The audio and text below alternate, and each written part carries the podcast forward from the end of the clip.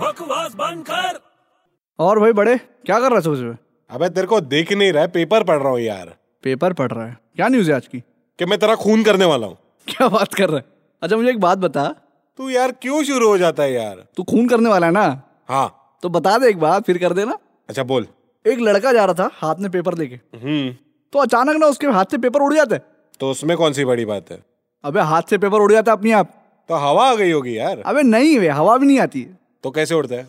क्योंकि वो paper plane था अबे बकवास बंद कर